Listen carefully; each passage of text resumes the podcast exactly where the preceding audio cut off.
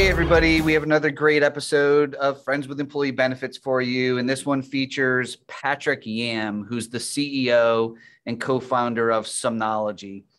And Somnology, they're a digital health company and they're focused specifically on sleep and identifying sleep disorders, uh, but also uh, offering therapeutic treatment for some of those sleep disorders as well on a digital platform. Really interesting stuff.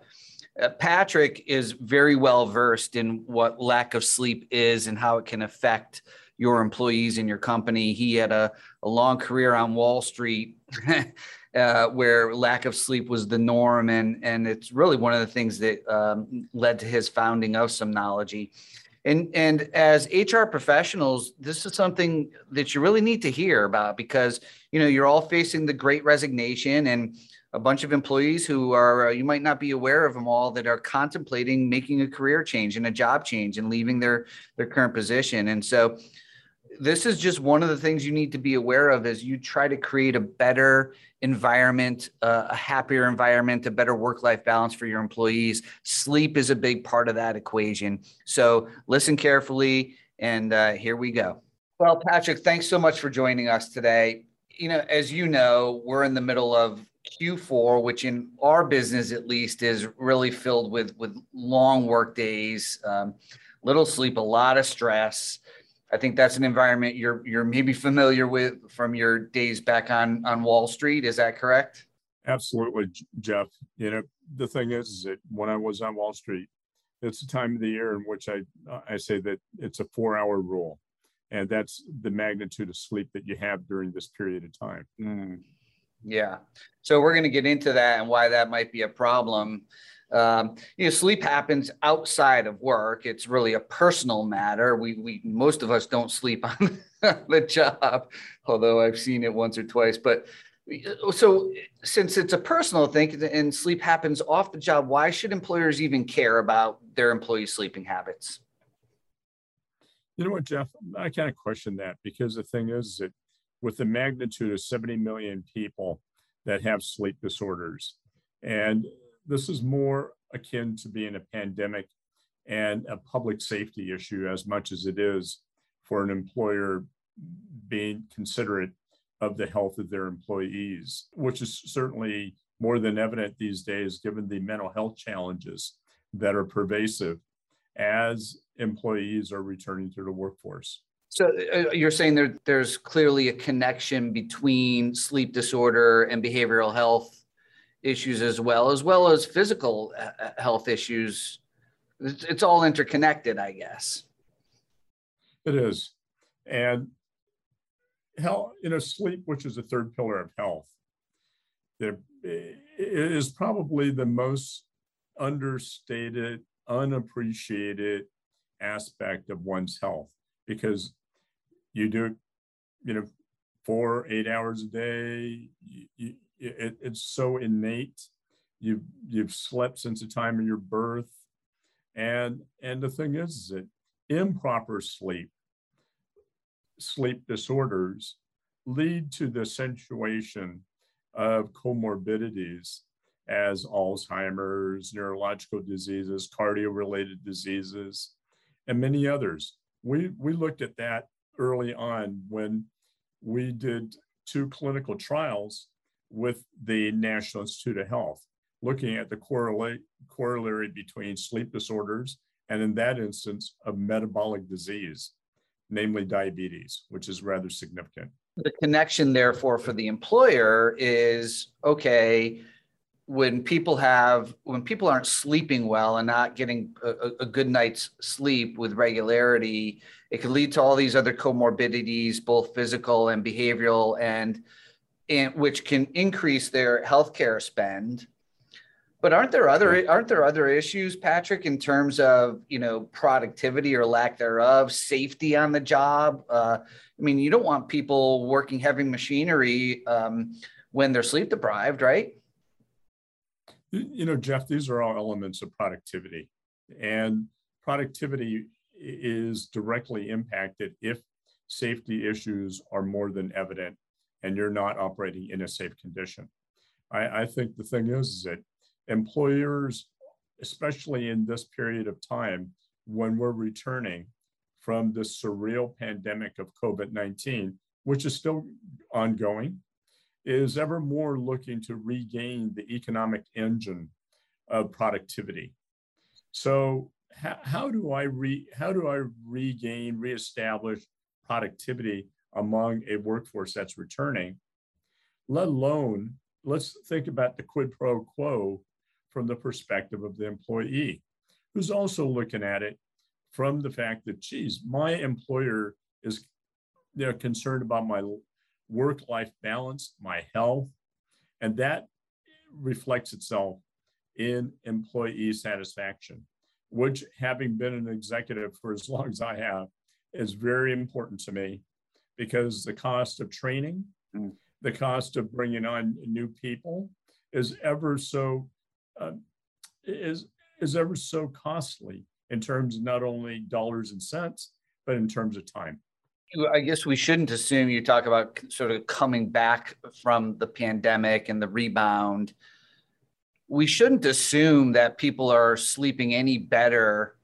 Uh, you know, m- maybe I've just been working at home for the last 18 months. Now I'm going to start to come back in the office, and w- an employer might think, "Oh, well, geez, you know, folks are going to be re- re- well rested now. They've been home and, and, able to, you know, to get a better night's sleep. It's probably a, not a good assumption to make, right? In fact, you're absolutely right, Jeff. Uh, it, it is not a good assumption. Yeah. Because the fact that now you have other aspects uh, of being in a group environment, you have perhaps that of stress that's getting further accentuated and many others of, of a returning workforce working in a communal environment.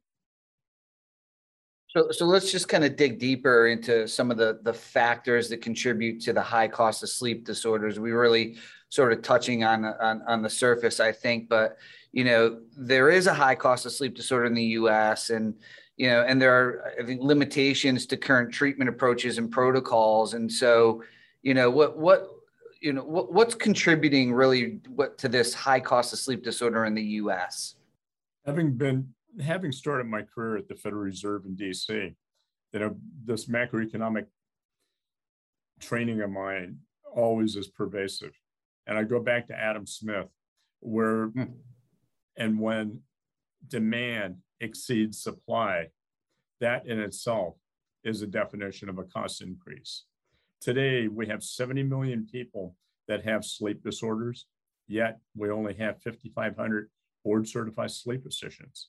Today, it, given the limitation of, of education about sleep in various medical schools, the cost of a primary care physician saying to Jeff Cross, uh, you know, either take an Ambien, which isn't going to work for you, or by the way, go take a sleep test. Given the demand, as I said a moment ago, the math doesn't work. The wait in itself extends out to 180 days. Okay. Now, I'm not going to question whether or not a sleep test, which is a single night test, is reflective of one's sleep disorders. Certainly, if you have a severe uh, physical condition of, of sleep disorders? Certainly it is. But from our work, which today it exceeds 12,000 veterans in the last year, what we believe and what we've established through Somnology is a comprehensive sleep care platform known as SLAS. Cute little acronym, so don't laugh too loud. but the thing is that it's Sleep Lab as a Service which works with the employer to best evaluate their workforce for sleep disorders. It occurs to me maybe we need to step back first, which is when you say sleep disorder, that's not just apnea, right? When you like what what give us some examples of a sleep disorder, a diagnosable sleep disorder. Well, you know, before this pandemic hit in the strides that it's hitting, is the fact that a lot of people travel. I still travel. I just came back from the East Coast. And one thing that's evident among people that travel a lot is the imbalance in time, which throws off the timing of your cir- circulatory self, which is known as circadian rhythm. That's one thing. Another thing is the fact that some people are affected by insomnia, where they cannot sleep. And this in itself directly impacts their ability to work. And so you're, you're right, Jeff. It's, it extends beyond obstructive sleep apnea. And there's many other derivatives of sleep disorders. It's not, it's not all, you know, caused by some physical issue that, that might create apnea. It could be stress, insomnia could be stress induced or, or because of some other comorbidity. And then, then there's people who fall asleep just fine, but then they wake up in the middle of the night, they can't get back to sleep. Is that a diagnosable sleep disorder too? What do you call that? Most certainly. You know, the thing is that propensity happens to many of us as we, as we age mm, yeah, and get older.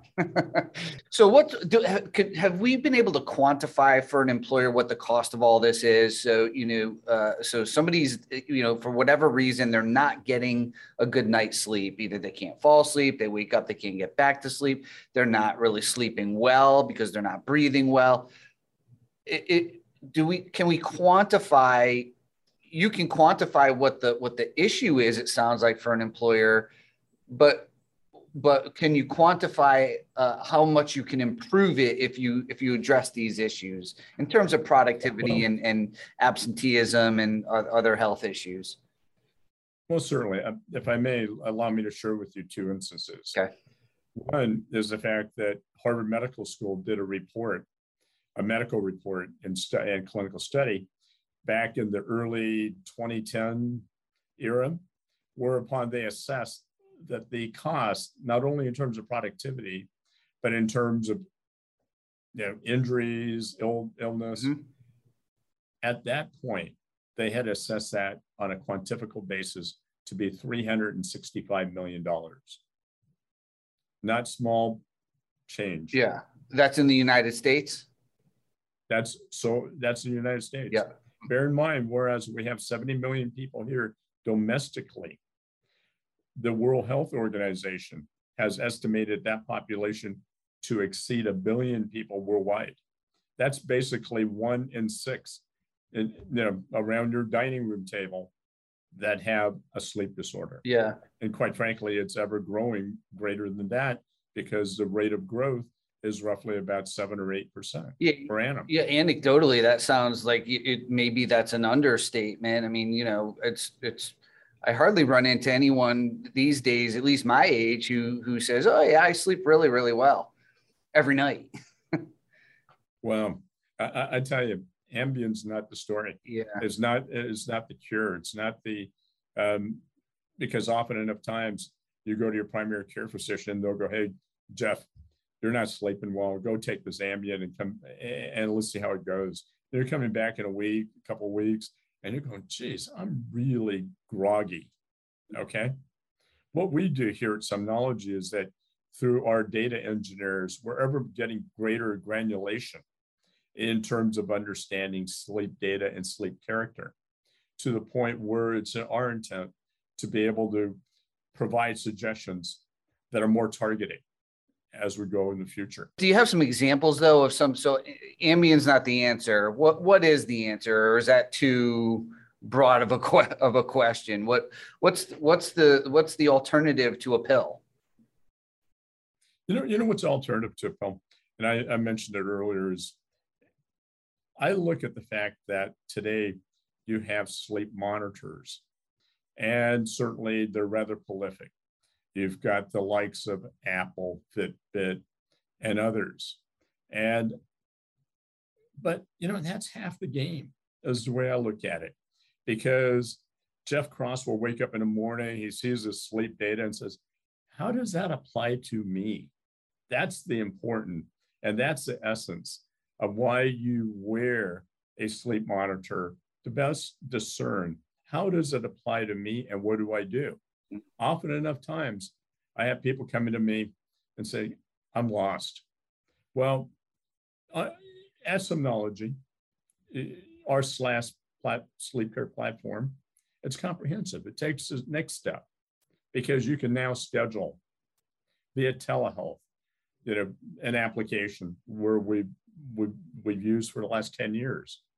And so this is seamless. You don't need to visit with, you know, our physicians our healthcare specialists, and you can have direct relief report, you know, between, between you and our healthcare specialists. They can spend 10 to 15 minutes with you on a quarterly basis, if that's a curiosity, and be able to share with you, Jeff, yeah, maybe you should get a little more exercise in. Or, by the way, dietarily, here's something for you to look at. Mm-hmm. But everyone's different. I think you sort of alluded to this, Patrick, right? That everyone's different. I mean, if if I get every night, I'm on a consistent schedule, and I get five hours of really restful, restorative sleep every night, do I necessarily have a, a, a, problem? I mean, because I hear all the time, well, you need at least eight hours of sleep. You need uh, eight or nine hours of sleep. But aren't there some people who can function just fine on it? doesn't it vary person to person? You know, the medical reports and the, and the journals I read, normally it's six and a half, seven hours minimum. Mm-hmm. And, and you're absolutely right. Sleep is individual. Mm. Okay. Uh, each and every one of us has a different propensity for how we best sleep. Mm-hmm. Okay. And and the consistency of your sleep may alter during the course of a week or yeah. And so the thing is how do we provide you, whether or not it's six hours or eight hours, the capture of sleep character so that you can be at the best you can be. That's the essence of what we do. Yeah. You know, the the majority of our audience, Patrick, is HR professionals and people who are in the benefits world, and they're and they're they're they're trying to take care of their employees and and uh, clear the, the path for their employees to be as as productive and, and happy as they can be. And another thing that HR professionals are really thinking about these days is the great resignation, right? There's some studies yeah. are saying that that about half of people right now, half of employees across the country are planning to leave their jobs or considering leaving their jobs that the pandemic has caused them to rethink what they want to do with their life essentially. What do I what, what do I want to do when I grow up? And so what can HR professionals do for their employees to help them with, with this because Okay, safe to say, based on this conversation, if you're an employer, you, uh, you have uh, a significant percentage of your employees that that that aren't getting enough sleep or the right kind of sleep to have some form of sleep disorder. It's affecting their health. It's affecting their behavioral health. It's affecting their uh, their productivity. It's affecting potentially their safety on the job. And so, what what can HR professionals do to better support their uh, employees? Well, first off, just having that consideration is a start because you're thinking about the balance of work, life, life, work. Mm. Okay, that's a start. If you, as an employer, are ever considerate of the fact that how do I, on a return on investment perspective, get the best quotient of return for my medical benefit? Okay, you're looking at the fact that geez, not only am I able to enhance productivity among my employees, as reflected by the fact that there should be, there will be a, a decrease in absenteeism, but then perhaps there should be a corresponding corollary to a decrease in medical costs, insurance costs. Mm-hmm. Okay. As I said earlier, one thing that's really important to me, and I've I've certainly ran a number of companies is employee satisfaction. Because whether or not we call it the great resignation of 50% or, or whatever that, you know, quantifiable percentages. I call this the great shift. Okay. Mm-hmm. And the great shift is not a matter of the fact that you've gotten used to working at home, but how do you readjust the social values and social mores and characteristics you've developed, but you've developed by yourself over the course of the last 18 months. Now, how do you integrate this back into a communal setting? So, something as the concentration focus on sleep really will enhance productivity, certainly. And hopefully through, through that, you're going to reduce stress. And reducing stress in a communal environment should get you more acclimated back into the workforce. Bear in mind one thing also from an employer standpoint, Jeff, is the fact that the services we provide have ready current C- CMS CPT medical codes. And what does that mean? That means it's medically reimbursable. Mm-hmm. It sounds what like what you're saying is that just by really treating sleep, you call you call the third pillar of health, and and we, we could probably debate how many pillars there are. I mean, there's physical, there's uh, emotional and and uh, mental and uh, behavioral, financial health. But but if you if you consider sleep its own separate pillar, that it's that important in our employees' overall well-being, uh, and, and, and therefore uh, have some level of focus on it. That that's where at least you have to start as an employer. Without doubt, look, takes up a third of your day, or should. Okay, mm-hmm. and you as an employer, you're looking at hiring Jeff for the fact that Jeff has got the the probability of being able to exercise traits, knowledge, experience to be able to functionally be responsible in executing a position. Okay. Mm-hmm. So the thing is is that from that viewpoint, you're you're looking at it and you're saying, geez, how do I best provide an environment for my employee? That's what we're saying. Okay. And many others that are just leaving it at the table and monitoring haven't gone that extra step.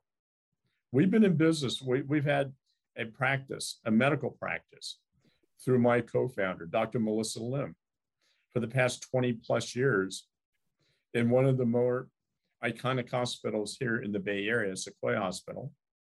And so, you know, we are focused on being knowledge leaders from a medical and a clinical perspective as to how to correct, you know, the the individuals that we're we're getting we're engaged with. That's different from the perspective of many others. Yeah. How do you feel about naps? You know what? I love naps. I love I love pods in, in an office yeah. where somebody goes and and whether or not you're you're closing your eyes for a few minutes, whether or not you're doing transcendental meditation, whether or not you're doing anything else, you need to reinvigorate that your body. Yeah. Okay. Yeah, I, I think of that. I think of the the difference in the United. Like we don't have siestas in in the middle of the day here in the, in the in in the United States. I mean, maybe, maybe we should, and maybe an employer doesn't need to wait for it to be a uh, you know a, a, national movement you know you can encourage i think that there was a movie called uh, i think the internship where vince vaughn and and uh, owen wilson go do an internship at google. And um, it's a funny movie if you haven't seen it. Anyway you know the, at the google campus they have these pods. You mentioned it patrick these these pods that uh, people would be encouraged to go take a midday get a midday 15 20 minute close your eyes and and uh, and get some sleep um, some people say naps aren't good. Sounds like you're in favor of them. I believe from a restorative viewpoint and stance, they are, you know, I'm, I'm, you know, personally, I'm in favor. Yeah. Patrick, anything that we missed today that, that you think we should talk about? First off, most enjoyed this discussion with you as I have in the past. I think your questions are thorough, it's comprehensive, and all I can share with you it's time to awaken to sleep. That's a great tagline. I think we should leave it at that. Uh, however, Patrick, before you go, we always ask our guests a few rapid fire questions. We want to get to know you a little bit better. So we got f- four or five questions here, five or six questions I want to ask you. Quick, top of mind answer. Are you ready for that? Go for it. Okay, we're heading into the fall So Actually, we're in the fall season here. What's your favorite season? Fall. Popular answer. How about your favorite cake flavor? Chocolate. All right. You and I are, are on the same page so far. If you could live anywhere in the world, where would you live? where I'm living right now in the hills above Stanford University. That sounds nice. I could be there in about seven hours. So uh... you're welcome, Jeff. You're welcome. You. Uh, here's a good one. What's the weirdest thing you've ever eaten? You know, I ate scorpion once in Beijing, fried scorpion. You know, a, a different taste, but you know, it wasn't so unique and distinct as I ever thought it would be. Hmm. Finally, one more question. Our theme at OneDigital this year is Rise. We all went through a tough 2020, and it's been, you know, not the easiest 2021 so far uh, for everybody. So, how, Patrick, will you personally rise through the rest of this year and into 2022? You know, I believe in the fact that the glass is only half full. I believe in the fact that you wake up every each and every morning thinking about not what you know, but what you don't know. You have to rise to the occasion of understanding the fact that the world is but an oyster. It's for you to be able to open that shell to best uncover. And I think the thing is that we globally, we've been challenged by a pandemic that we've not seen for 100 years since 2018. I, these are very challenging times. I think there are times in which you, as a medical benefit director, or you, as a C level executive, need to think differently in, in respect to how best to engage with your employees. Excellent. Great advice. Thank you again, Patrick, for joining us today. Uh, I, I, agree. I think it was a great conversation, and I, I, hope our listeners think so think so as well. Thank you, listeners, for tuning in. We really do appreciate your support. This has been another episode of Friends with Employee Benefits.